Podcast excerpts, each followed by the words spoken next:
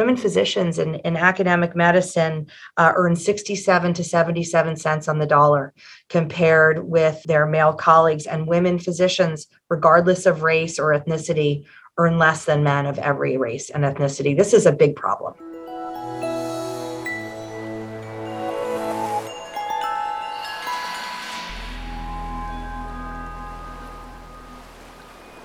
You're back at the Faculty Factory podcast, and this is going to be a good one, folks. I'm Kim Skarupski here at Hopkins.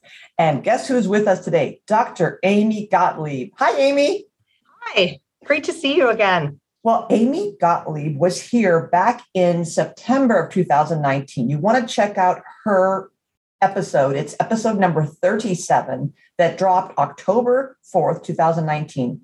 And in that episode, Amy talked about really important, timely events, and who knew they were going to be as timely as they are now. Allyship, the tincture of time, and how we bend toward justice, parental leave, job negotiation, sponsorship, corporate finance. She taught me a lot how Amy said she's an avid reader of the business literature, which really got me thinking about that's a gap in my portfolio.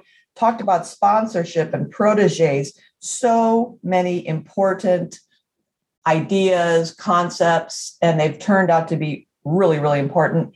And let me just start. I'm so excited. Let me ta- tell you, first of all, Dr. Amy Gottlieb is the Associate Dean for Faculty Affairs, a professor of medicine and obstetrics and gynecology, Chief Faculty Development Officer at Baystate Health and University of Massachusetts Medical School. Is that right, Amy?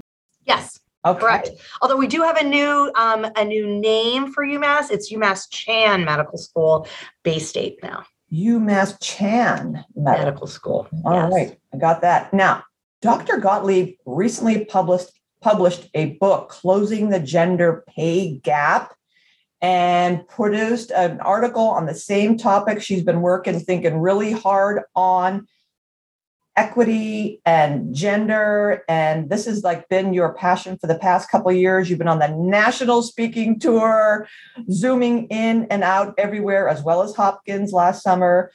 And i think this is a great place to just let's let's get right into it amy. Welcome welcome back to the podcast. Thank you for being back again and i'm super excited well, thank you so much. It's just really great to connect. A lot has happened. Wow, so much has happened in the world, uh, Kim, since uh, since September 2019. And as you mentioned, I I've continued to immerse myself in scholarship and advocacy related to gender equity and medicine and science.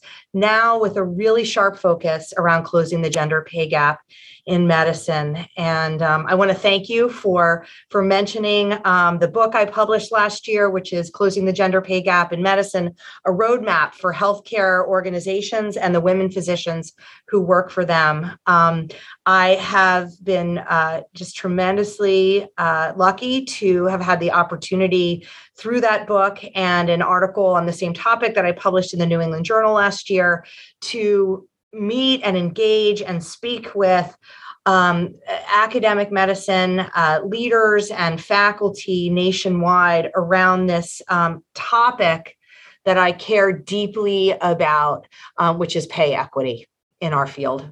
And it's also perfect timing. I need to mention those of you who know the AAMC, the Association of American Medical Colleges, GWIMS group, group on women in medical science. In medicine and science. Medicine yep.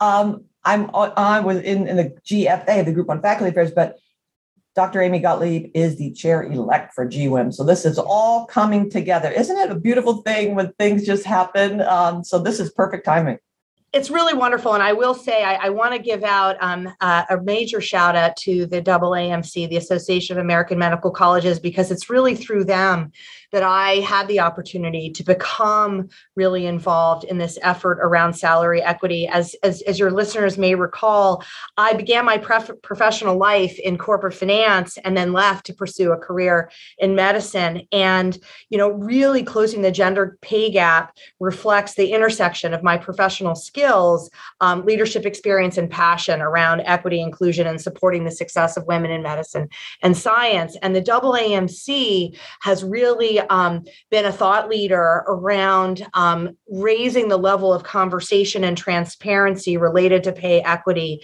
in medicine and science. And through my work with the group on women in medicine and science, um, uh, have really been invited to participate in a lot of those initiatives. Uh, and uh, and so so thank you for mentioning the AAMC. They've really been just an incredible leader in this space. Well, thank you for your leadership. This is not there. These are not paid positions, folks.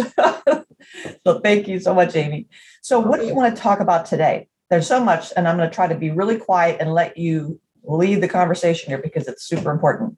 Well, thank you so much. I would like to, um, I guess, a couple of things. The first thing is to talk, to acknowledge that the pandemic has really been an incredibly busy time for all of us, um, and none more than women physicians who, like women uh, uh, in the labor market writ large, have had to shoulder the responsibility of daycare and school closures and remote learning throughout the pandemic. And this has resulted in, as I'm sure you know, um, reduced work hours and decreased academic productivity.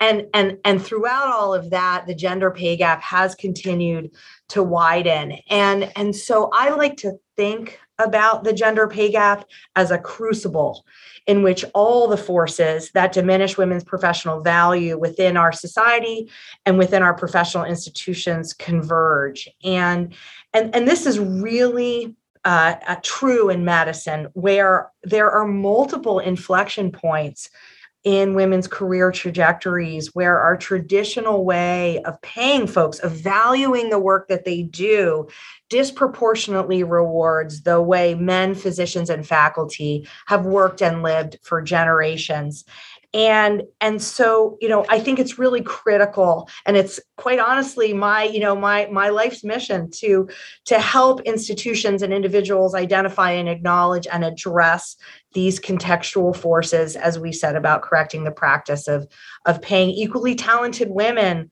less than their male counterparts. You know, women and in, in, women physicians in, in academic medicine uh, earn 67 to 77 cents on the dollar compared with their male colleagues. And women physicians, regardless of race or ethnicity, earn less than men of every race and ethnicity. This is a big problem. So, what, why do we still have this problem, Amy? I feel like we've been talking about this for decades. Why? What there? And we let's assume it's not mal, mal intentional, right? It's not intentional, right? yeah. Because I have heard things like, well, it's because women just don't want to work as hard as they choose. They choose not to take the extra OR time or they choose not to go into the high paying specialties. It's a conscious decision to select or volunteer to not get that kind of money. Is that is there truth to that? So I thank you for you essentially just summarized all the cultural narratives. This is wonderful um, around the gender pay gap. So let me just start unpacking each of them. Um, so so so first of all, the data that I quoted, um, the 67 to 77 cents on the dollar, or a number that folks may also hear, um, uh, which was a is a is data put out by Doximity, which is not just ac- academic docs. In fact, it's it's mostly non-academic docs across the country. 72 cents on the dollar, physician women physicians earn. So it's even you know more striking. Um, so, so those numbers, and there, you're right. There has been decades of data, um, rigorous data, controlled data, looking at this. So, so there, are so, so the the um, pay disparity numbers that I mentioned and that one reads about are are numbers that have been controlled for work hours, um, for specialty, for rank, for years in practice. So, so those numbers that that pay gap is real, and it's not based on um, all the elements that you um, have reflected that you know that have been the cultural narrative. I will say a couple of things. So so one what why are we still struggling with this um, I think there are two primary reasons. Um, one is is that is relates specifically to compensation methodology within um, within medicine. So so typically um, compensation methodology in our field rests on um, on a formula um, of base salary, productivity, rank and seniority, and leadership. And, and these um, the, this calculus contribute structurally to gender based salary inequities because of women's diminished earning potential in each of those domains. So, so what do I mean by that? So, um, so for example, base salary um, is there's you know typically there is considerable difference between a base salary low end and high end of a stated benchmark range for example and there is a lot of opportunity uh, for to be placed higher in that range based on salary expectations and vigorousness of negotiation. Mm. and um, and that's critical to establishing for example initial initial salary at higher. And um, those elements negotiation and salary expectations we know from decades of data um, and research are subject potentially and vulnerable to gender bias an example, another example is productivity based compensation, which is impacted negatively by increased demands on women for organizational service, increased time spent with patients, but resulting in better outcomes, but lower volumes, and greater responsibility for domestic duties compared with male colleagues. And then, last but not least, limited formal leadership roles and less sponsorship for those roles uh, to access those roles decreases the compensation that necessarily attaches to these opportunities. So, again, the calculus of base salary, productivity, um, salary and rank, and leadership opportunity inherently has disparities that result in compensation um, inequities. I also want to just address one comment that you made, which was really insightful, which is this idea of um, women entering fields that in medicine and science that are um, less highly compensated. And that is a concept, Kim, called occupational gender segregation. And you're absolutely right that there is emerging evidence that women trainees continue to be directed towards specialties like pediatrics that require traditionally feminine attributes and away from proce- more procedural ones like for example orthopedics mm. so this concept or this phenomenon of occupational gender segregation has tremendous consequences for pay equity because in the US labor market as a whole we have seen a loss of prestige and a decline in earnings as more and more women enter a field or occupation. So, when an entire specialty loses ground in terms of relative pay, and that's reflected in these salary benchmarks that we're using to set base you know base compensation when that happens the earning potential of all women entering that field are um, is put at considerable risk so so that's kind of bucket one which is is we have to really organizations really need to rethink how they are compensating their physicians and faculty to understand the expectations that are driving that compensation calculus and the outcomes that they generate. And then the other bucket really is that i think nobody would argue with the concept of equal pay for equal work but it's really how to um, achieve that goal that overwhelms institutions and their leaders. You know, organizations need a roadmap. That's literally why I wrote the book. And it is very practical. And um, and I intentionally, I, you know, I edited the book. I was approached to write the book, and I thought to myself, you know, there have been so many articles um, so much written about the problem and uh, what's been missing from the conversation is how, is the solution how to solve the problem. And so i was i engaged experts in the field of compensation um, around the country. Uh, and by experts in the field i mean folks who are, are not just vice presidents in hr but uh, an attorney an employment attorney folks who really know who could really come up with a roadmap for organizations to, as I said, assess how their current compensation methodologies are perpetuating pay inequities, how to build the governance structures and coalitions and processes that are going to be necessary to incorporate equity principles into routine business practices and how to create the dialogue and consistent messaging um, and cascaded information to achieve organizational transformation um, in this space. Um, this is not something that's one and done.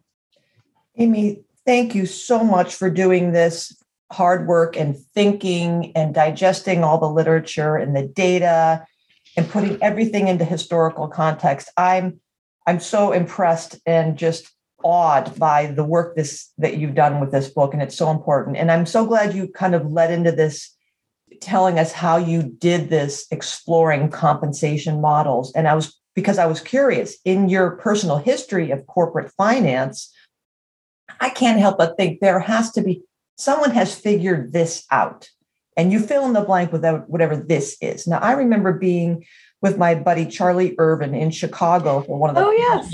and we had a session on precision faculty development. And I went on one of my little diatribes about, you know, Amazon.com knows so much about me. They communicate with me when my order was placed, when it's being filled, when it's being mailed, when it was delivered. It was just put on your front doorstep, and oh, it was just stolen from your front doorstep. So you might want to order it again. And because you like this, you might want something similar. And they know all that and yet our institutions, many of them, ours, like used to not communicate to faculty members of where's your promotion packet in the in the channel. Right. the common courtesy to to you know tell us what's happening in our careers these important life events and then of course someone rightly said well they're amazon.com they are have a gajillion dollars and they are all about consumer marketing that's how they make their money and yet then my rebuttal is well if they can do it surely we can do it. We are we are the you know some of the best brains in the galaxy. So yes. I know that we can fix this problem. Yes. So that because we have the brain power to, it leads me to believe that it's just a decision, a choice to not fix it. So in corporate, in the corporate world, I, I mean, again, Harris belying my ignorance. I can only imagine in maybe a high-priced uh, lawyers. So you've got a whole legal team and you've got all this, you know, corporate attorneys and they want to re, you know recruit, retain and promote the best attorneys. They probably figured out. So the, these are smart people who are really educated.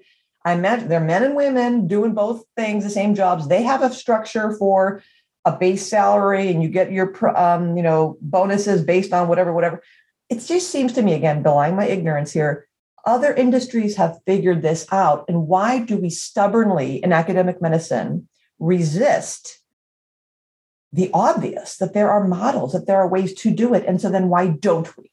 Well, I think you know. I think unfortunately, other industries have not figured this out. In fact, you know, you mentioned law, and uh, you know, the legal profession has a gender pay gap too. And uh, I think, I think though that what is what is both hopeful and um, and and and maybe revealing for for for academic medicine is I liken uh, closing the gender pay gap to the QI movement 20 years ago. And so, if you think about it, the quality improvement movement um, really resulted from the Institute of Medicine um, calling the US medical community to action to prevent deaths related to low quality care.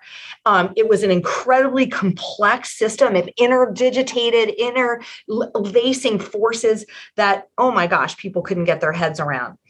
However, just like QI, um, gender equity in the last 20 years you know gender equity and specifically closing the gender pay gap to progress from exhortation to intentional action is going to require institutions to do what they've done successfully right mostly in qi they're going to need to measure they're going to need to report and they're going to need to align incentives um, or what folks may call accountability um, for paying women and men who do the same work equally.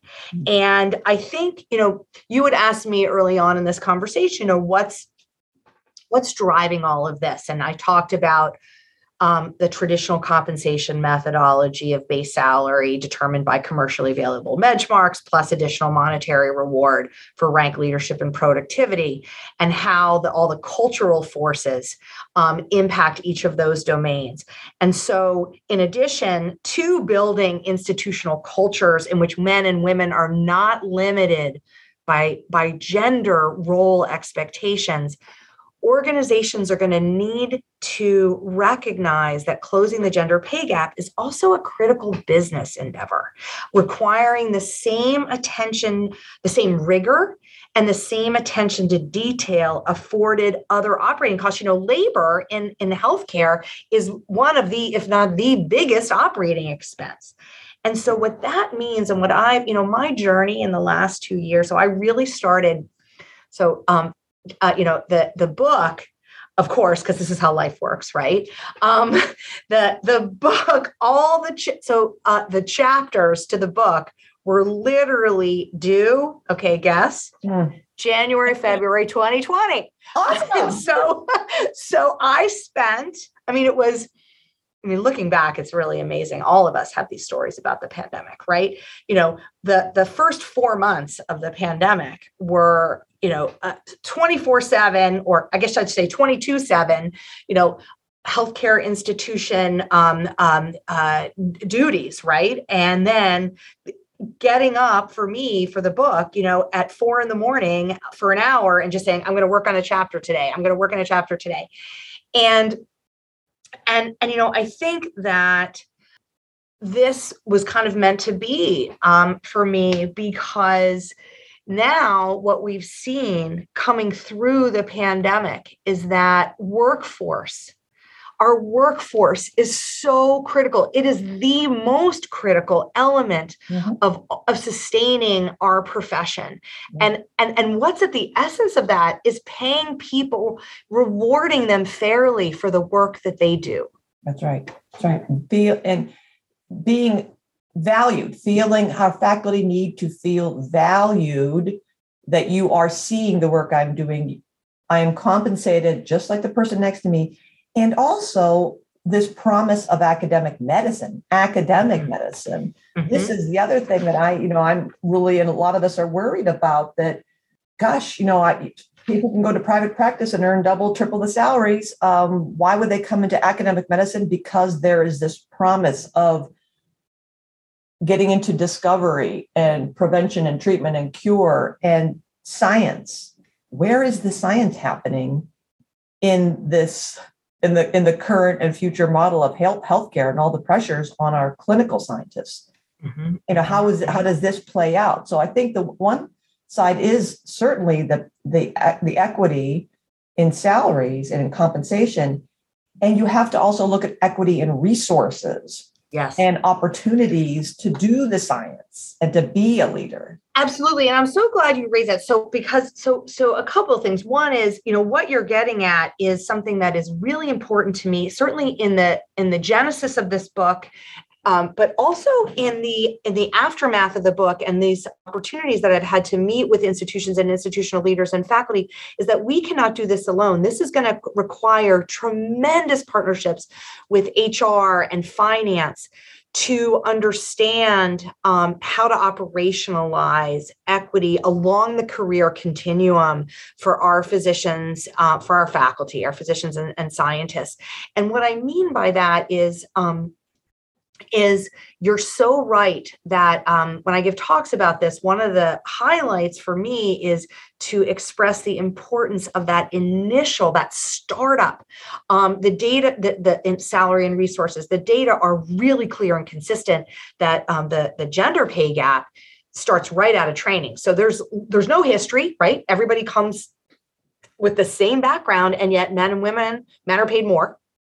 Um, and then there's also data for startup packages around research and so so so institutions you know my exhortation is start somewhere do something mm-hmm. and you know to me one of the best places to start is at that initial hire with um, with resource resources and comp because if, if an institution is expecting ROI, right, return on investment, um, their investment in this talent in the workforce, they I, they should want to set that person up for success. And part of that is resource is resources resource allocation. Amy can you shed a little bit of light on the other end? So you know we most of us who are listening to this podcast are i assume academic medicine people and have come up through the ranks. We're all about schooling and education and living the life in the ivory tower. Can you opened my eyes to the other end of our colleagues in HR or in finance.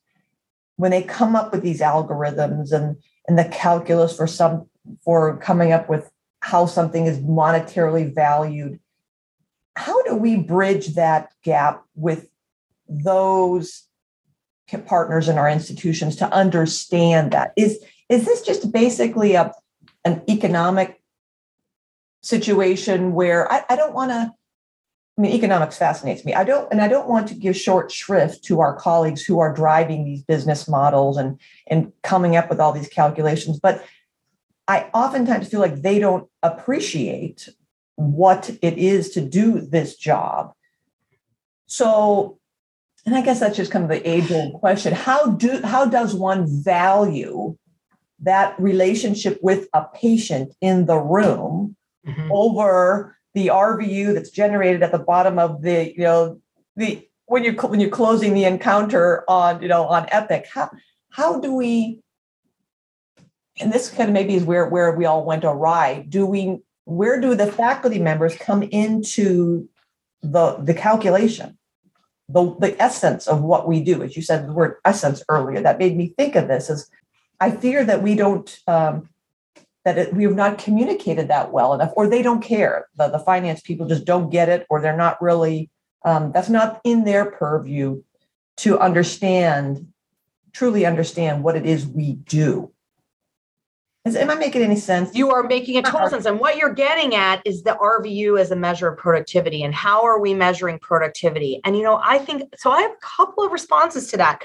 You are totally on the right train in that kind of 10,000 foot view, which is that how to compensate physician, particularly, you know, cl- physician faculty in 21st century healthcare really needs to look very different from the um, time honored model of you know volume based productivity.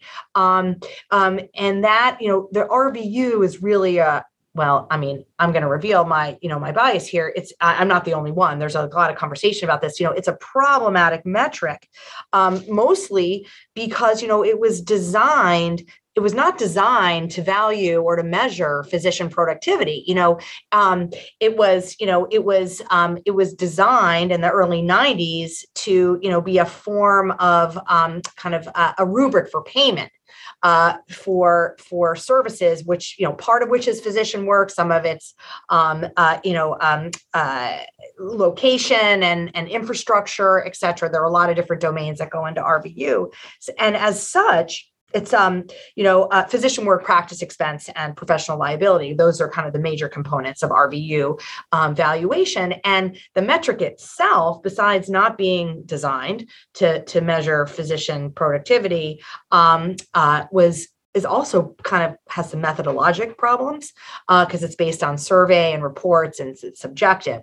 So if we if we kind of leave that piece alone and look at what you're talking about which is how are we how should we think about product what's productive in 21st century healthcare? You know i think we've learned that um, volume a volume based metric like an rvu um, uh, is, is is not ideal number one because uh, as we've seen, you know, pushing physicians more to see more and more patients uh, not only doesn't help quality, um, but it has led, uh, one could argue, to a tremendous amount of burnout. And some folks even say that, you know, it potentially monetizes the doctor patient relationship.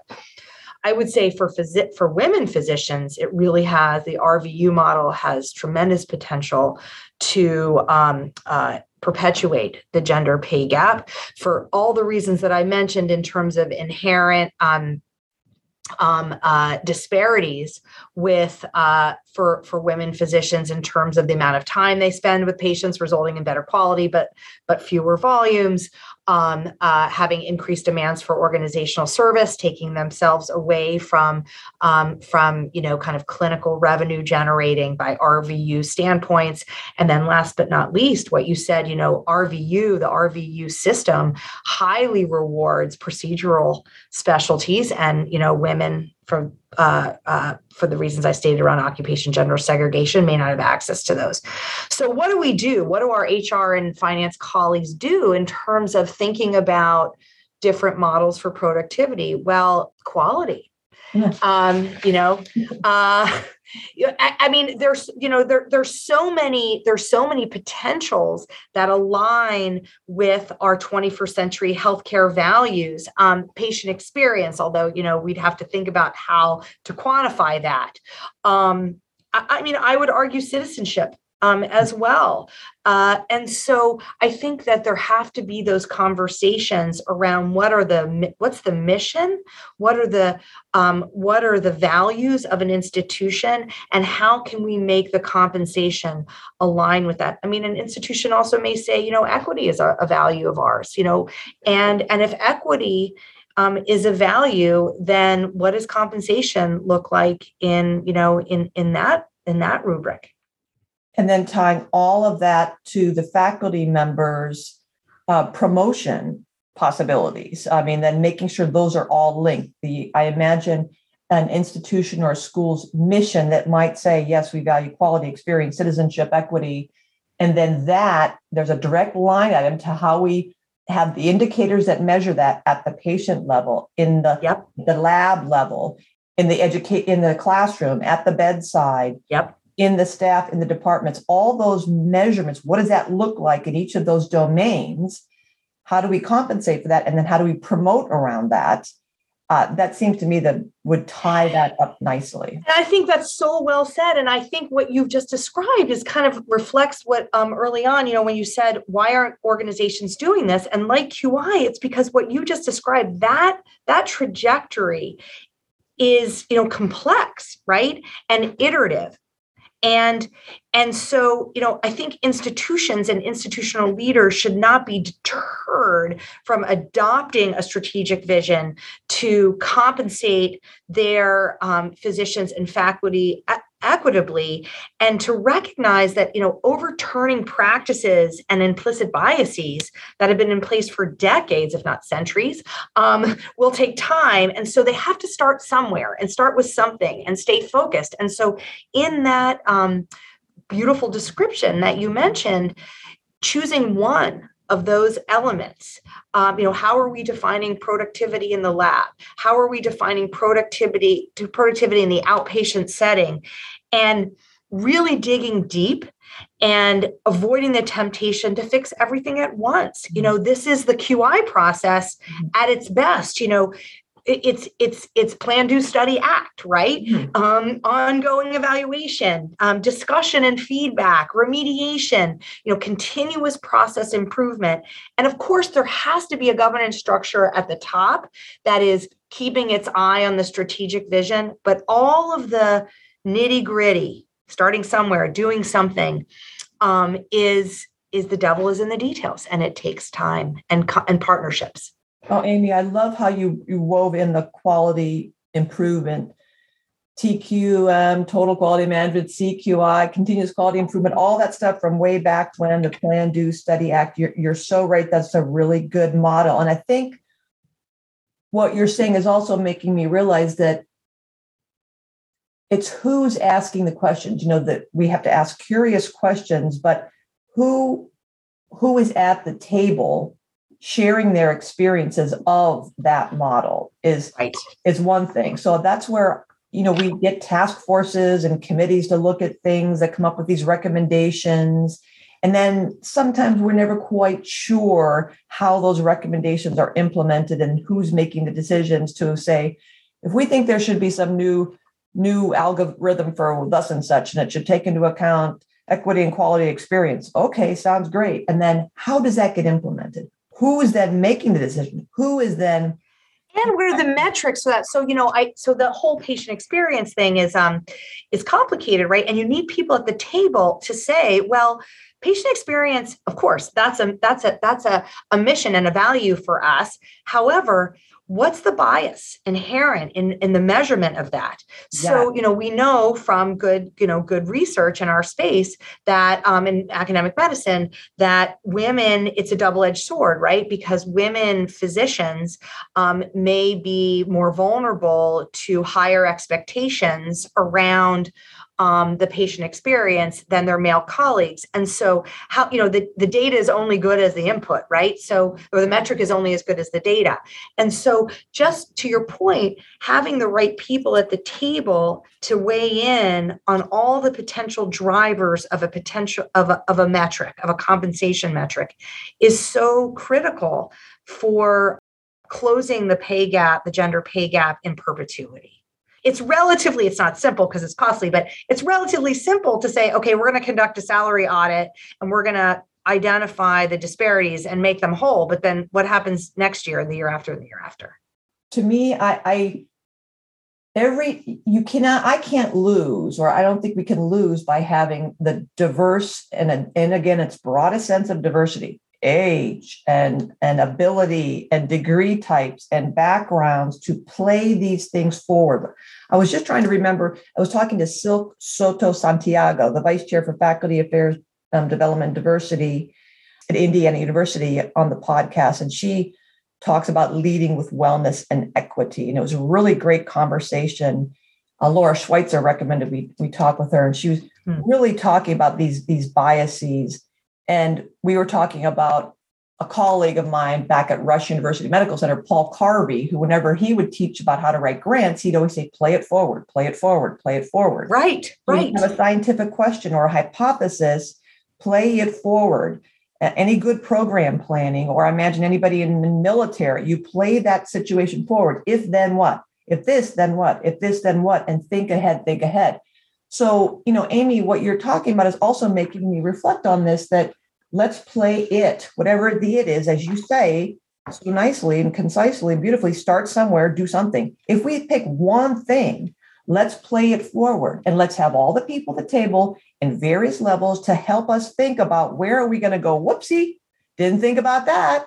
And, right. and the classic whoopsie is when I remember being in faculty senate they're talking about promotion and how many letters of recommendation and how many letters of referral and endorsement one needs. And in this clinical excellence track, you need some letters from your patients. And then a hand was raised, and it was one of our wonderful doctors who said, I work with homeless populations. It's, I can tell you right now, I'm not going to be able to give you an address for my patients to then contact them. There you go, right? Write me a letter of recommendation not going to happen. So where does that put me? And everybody right. kind of like, oh, that's interesting. It's a good example of playing it forward. You need, we, we need the voices that will go, hello, you know, um, have you thought about whoopsie? No, because my biases, my framework, my lens drove me right to that conclusion. Yours drove you to that conclusion. And there's so many different ways of looking at things. And if we don't have all the eyes and ears and heads at the table, we're going to have a whoopsie that when it goes forward, we have something like the RVUs, and where we have a bunch of, you know, overworked, undervalued, underappreciated automatons on an assembly right. line. And they're saying, wait a minute, what am I doing? Why did I come here? Where's my science? Where's my heart? Where's my passion? Where uh, what what's happening and, and what you said you know is is earlier you know we should be well placed in academic medicine to to tackle this because we are so good at the why right? And that playing it forward and what happens and what happens and why and why and why. We just have to turn our attention to it. Yeah yeah.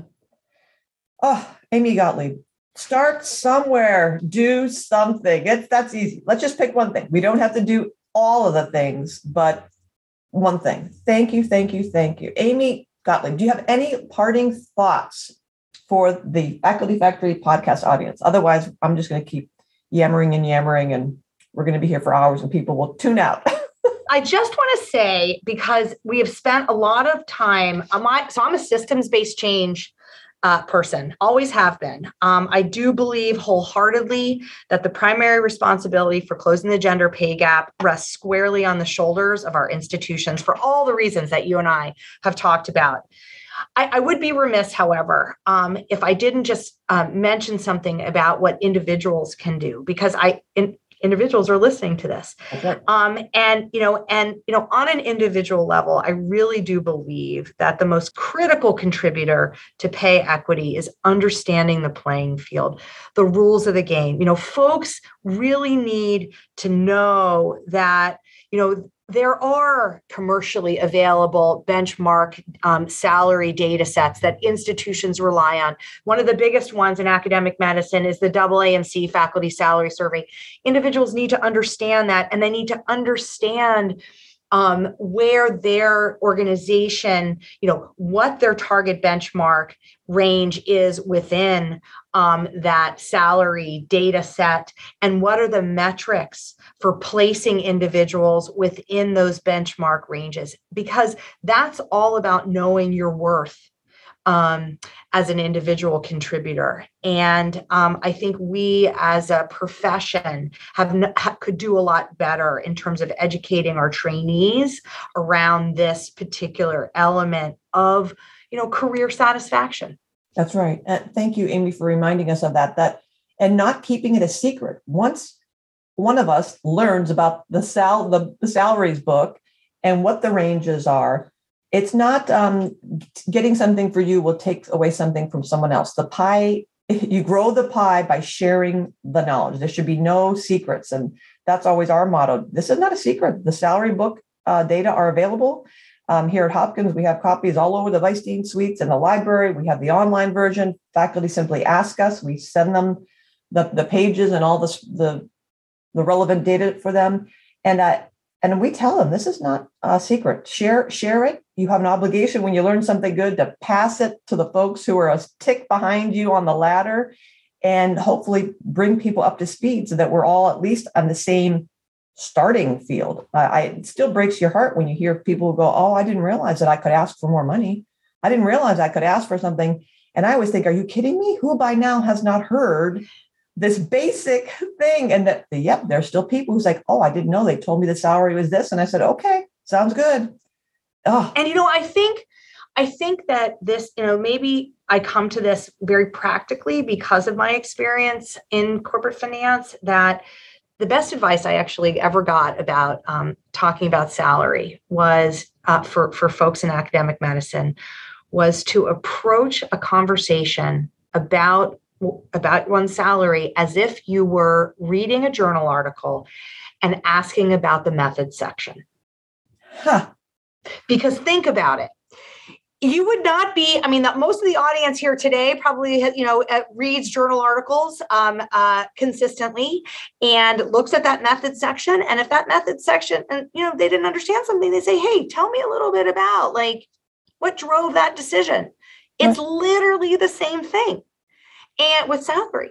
And so tell me, you know, um, as an individual, having that appreciative inquiry around so so here's the salary you're offering you know what's the benchmark that you're that you're using and what's the target and what makes it fall mm. within that you know within that range i mean wow de-escalates it a little bit right right Right. I, uh, that changes a whole interview dynamic or approach. And wouldn't it be nice, though, as you pointed out earlier about giving fair, to be honest, to be equal, um, uh, uh, responsibility on both ends, the institution writ large and the individual, the same way. Wouldn't it be lovely if all of all of the responsibility weren't on the on the individual to say, all right, is she coming into this bringing guns ablazing? Or does she not know anything? And how can we play this? Rather just saying, here it is, here are our books. This is what our compensation plan looks like. We got the best best methods paper written about it. They're appendiceal material. We have no secrets. These are the different models. This is how this looks. Can you, wow, wouldn't that be a mind blowing experience if you were to interview for jobs and everyone just had this Right. Well, that's my holy grail. And, you know, there are, um, uh, I mean, there is at least one that I'm aware of um, institution, uh, uh, the Mayo Clinic, that is a salary only model. And um, that's very transparent about, you know, this is, this is what the salary is for the specialty. And you know within a certain number of years everyone um, they've published about this. And I, um, uh, you know everyone within a certain specialty gets the same base pay. Um, and I, you know, I do think that institutions, in order to to, to move the needle and close the gender pay gap are really going to need to pay attention to those initial hiring conversations to, to, to really audit that um, those metrics and dig deep into the processes that are creating any inequities. And your point is absolutely right.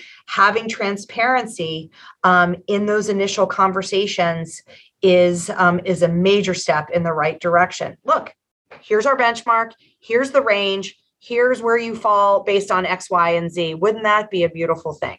Yeah, right. Wow. So much that we can do There's so much work to be done. And I'm so glad Dr. Amy Gottlieb is leading the charge. I can't wait to see all the great work you do at GWIMS. Friends on the Faculty Factory podcast, you're going to want to check out Closing the Gender Pay Gap in Medicine, this book. Earth shaking, groundbreaking. We needed it. I'm so glad you did it. And the accompanying New England Journal Medicine article, um, though they will both be linked in the Faculty Factory podcast episode um, pointing to um, Amy's episode and look at her past one, number 37, back in October 2019. So, so good, Amy. You are so, so smart. Thank you for being on the podcast and for being part of our community and helping us ask these important questions. Start somewhere, do something, right, Amy? Yeah. Thank you so much for this opportunity. It is wonderful to see you again. See you next time on the Faculty Factory podcast, friends. Bye bye. Thanks for tuning in to Faculty Factory Podcast. The mission of the Faculty Factory is to build and support a community of leaders in faculty development who share tools, resources, wisdom, and encouragement in service to our faculty members, schools, and institutions. We encourage you to go to facultyfactory.org to find out more, get in touch with me, ask me any questions. Maybe you want to be interviewed on the podcast. Thanks for tuning in to Faculty Factory Podcast. We'll see you next time. The Faculty Factory podcast and website is sponsored by the Johns Hopkins University School of Medicine Office of Faculty. For more information, visit facultyfactory.org.